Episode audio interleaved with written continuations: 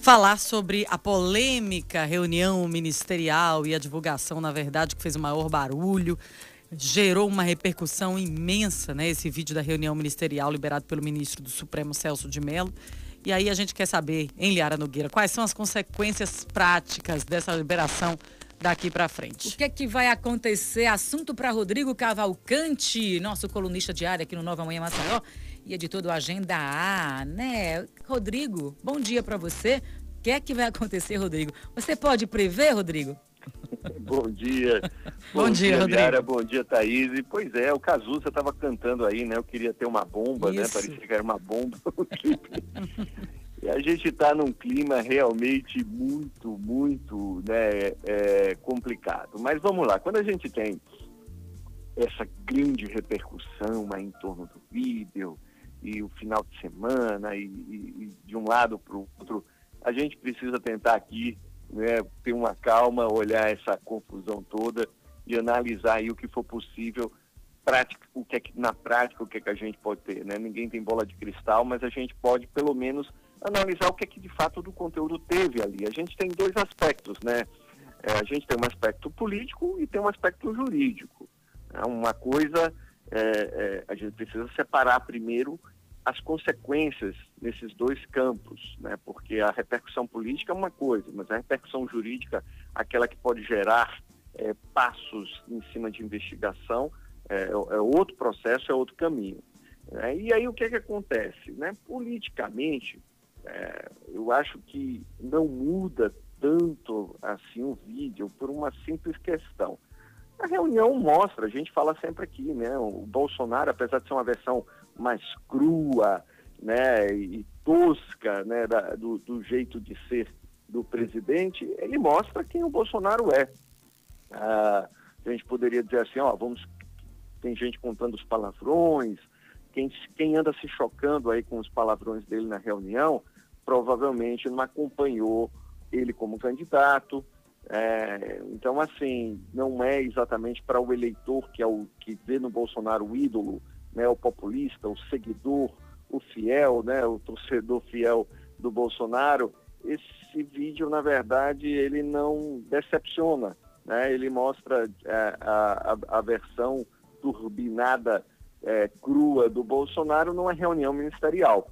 Politicamente aí, é, você vai ter algumas baixas aí, talvez nem tanto pelo Bolsonaro, o Centrão, por exemplo, e os políticos, é bom vir essa turma, que vão escolher aí algum boi de piranha para pagar o preço, já estão aí centrando no ministro da Educação, né, o nosso ministro da Educação com Educação com dois S, né, como é o ministro, que sempre aproveita para falar muita bobagem, na verdade vive e sobrevive de falar bobagem, né? A gente vê o seguinte, até na reunião, tem algumas cenas interessantes, que quem fala mais são os mais medíocres, de certa forma, porque aqueles que precisam, toda reunião, quem participa de reunião gerencial sabe disso, né? Que muitas vezes quando o chefe está indo numa direção errada e você vê muita gente, o seguidor falando demais, geralmente são os maiores bajuladores do chefe, né?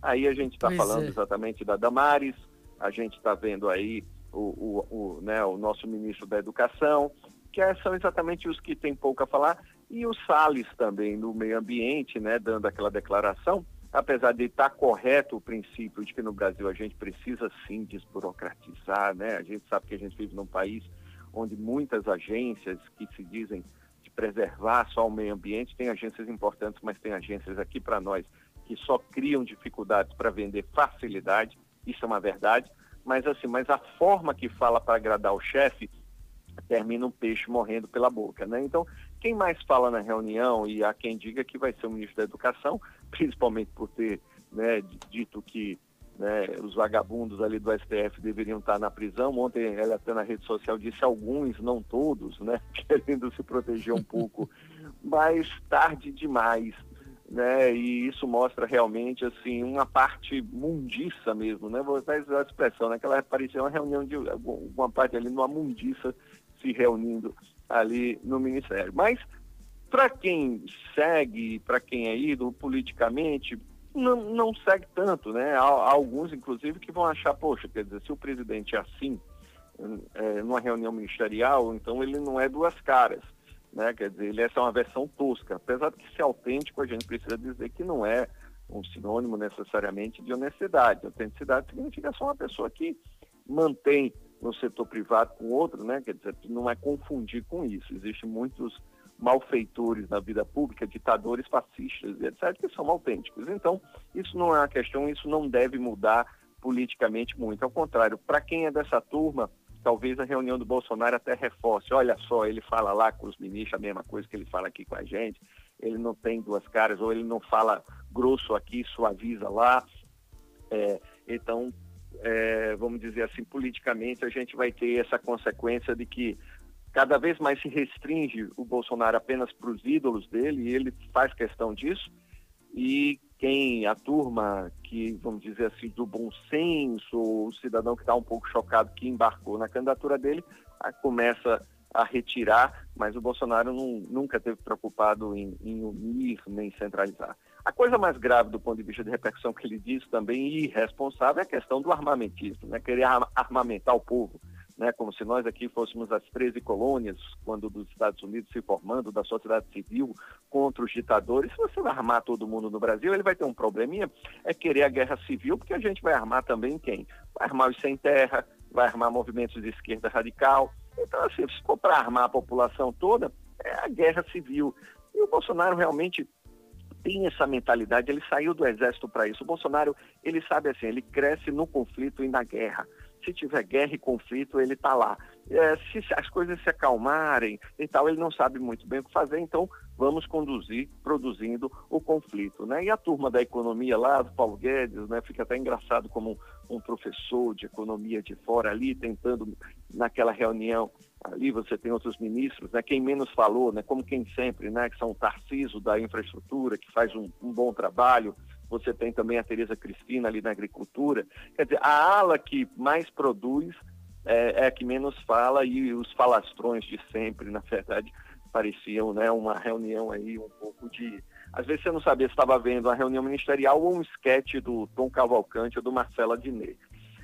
Você fica curioso com isso. Agora, juridicamente, o, o que é que acontece? A reunião não traz nenhuma grande bomba aí, como essa do Cazuza aí da música, na verdade. Né? E aí esse é um problema principal que está acontecendo nesse problema. É claro que a gente sabe que o Jair Bolsonaro, sim, o presidente queria interferir na Polícia Federal, deixa isso muito claro na reunião. A questão não é interferência na Polícia Federal como presidente, é ele quem vai indicar os superintendentes e tem todo o direito, sim. A gente precisa acabar dessa não, não, os órgãos. Pô, se você. Nós vivemos num regime presidencialista. Regime presidencialista, o presidente tem poder. O poder dele é limitado, mas ele tem poder de indicar, ele tem poder de escolher e ele pode sim pressionar por mudanças, etc. A questão principal é que para provar é, juridicamente isso daí, ele precisava ter sido mais enfático né, sobre que ele precisava, queria trocar a superintendência do Rio para impedir investigações da Polícia Federal sobre o filho dele. É óbvio que subentende-se isso você pode fazer uma ilação direta disso do contexto, mas mais uma vez o Sérgio Moro, tanto da denúncia dele, que, que, que parecia ser uma bomba, como nessa reunião do vídeo, ele na verdade decepciona muito, porque é, é, como se você estivesse prometendo uma grande bomba e essa bomba não vem. Como diz aí o jurista, o Lênio Streck, na ocasião do depoimento dele, como os outros, assim, é a montanha que vai parindo o rato. Porque não adianta você fazer esse barulho todo sem fazer entregas substanciais. Isso não significa, vamos deixar claro aqui, que a investigação que conta com outros elementos que não são esses apenas, e agora você tem a, o depoimento do Paulo Marinho, que fez parte da campanha sobre vazamento, não vá prosseguir e, e seguir adiante. Mas juridicamente, vamos dizer assim, as pessoas que compreendem mostram uma ilação, mas não uma relação direta, o que de certa forma é, faz a gente pensar aqui que quem está saindo pior aqui também dessa, dessa coisa toda, já que o Bolsonaro continua sendo Bolsonaro, já que os outros é o Sérgio Moro, né, que embarca como ministro disso e agora quando sai quer sair atirando, mas fazendo ilações e dessas ilações e tiros que ele coloca nenhum exatamente com força suficiente, pelo menos até agora, para se sobrepor à turma do qual ele próprio fez parte. Agora, Sérgio Moro é uma parte, né, que provocou essa, é, que foi o gatilho. Vão seguir investigações. Inclusive porque quem acompanha disso sabe, quer dizer, não faz nenhum sentido. A própria demissão do Queiroz, da filha dele, isso, rachadinha, são práticas normais. Quem acompanha, gente, a Assembleia Legislativa do Rio de Janeiro, a Assembleia Legislativa do Rio de Janeiro acompanhar é semelhante que acompanha o futebol carioca, os bastidores, entendeu? Quer dizer, rachadinha, esse tipo de prática, de troca, isso já é uma prática comum, obviamente, dentro da família Bolsonaro. Se isso vai ser suficiente ou até que ponto isso envolveu instituições como a Polícia Federal de uma forma, as investigações vão seguir e devem trazer mais elementos. Né? E a gente agora vai esperar nisso. Um ponto aí importante também a gente vê, eu dei uma circulada ontem para ver, é, os políticos alagoanos, na maioria dos casos aí, estão um pouco atentos ainda, mas estão evitando se pronunciar. Né? Os senadores, né, o, o, Renan Calheiros falou na quinta-feira passada, deu uma entrevista à CNN, mas depois da, da, da divulgação do vídeo, nem o Rodrigo Cunha, nem o, o, né, o, o Fernando Collor, estão é, ainda observando. Vai ter, inclusive, uma entrevista agora às 8h15 da manhã do governador Renan Filho, se eu não me engano, aí na CNN Brasil, às 8h15. E a gente vai esperar também para ver, né? Porque as pessoas estão tão atônitas estão esperando para ver as cenas do próximo capítulo, mas tem que seguir isso normalmente, institucionalmente. Né? E essa conversa aí de armar a galera e de os militares, né? o, o general Augusto Heleno, ter subido o tom na semana passada, como a gente tem dito aqui, é fácil falar né, em, em, em armar, em intervenção, isso só provoca, na verdade, mais caos, né? E pelo nível da reunião ministerial, se a gente tivesse aqui que ter um novo golpe militar, olha, em memória dos militares que estudavam muito da década de 70, 80, grandes generais ainda que ouviam, isso é até uma vergonha, uma reunião dessa para o nível do que já foi aí a, a, a parte do governo, mesmo durante o período das, quando as Forças Armadas estiveram no poder. É isso aí. É fácil próprios... falar, difícil é governar e está na hora da gente começar a pensar mais em governar e menos crise, né? Porque essa crise só acompanha mesmo, só serve mesmo para gerar esse clima bélico de guerra. Gera mais crise. Que o governo só sabe né? viver disso, né? É, uma crise que gera mais crise, né? Exato. Isso, né? E no momento que a gente não está exatamente precisando de crise.